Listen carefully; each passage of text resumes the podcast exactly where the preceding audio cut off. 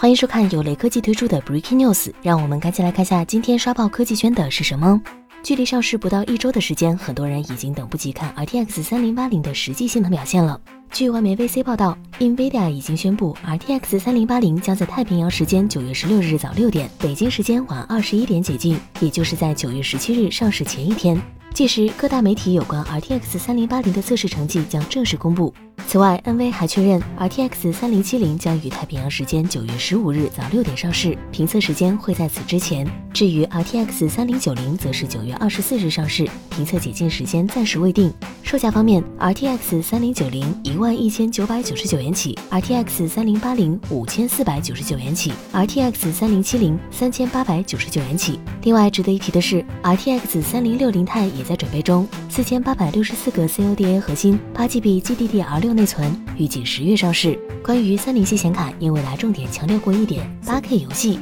所以相比 3D Mark 等跑分软件得出的成绩，个人更期待3090在高分辨率下的表现。但目前支持 8K 的屏幕和游戏十分稀少，不知道届时游戏厂商们会不会加紧步伐，推出能榨干3090的超级游戏。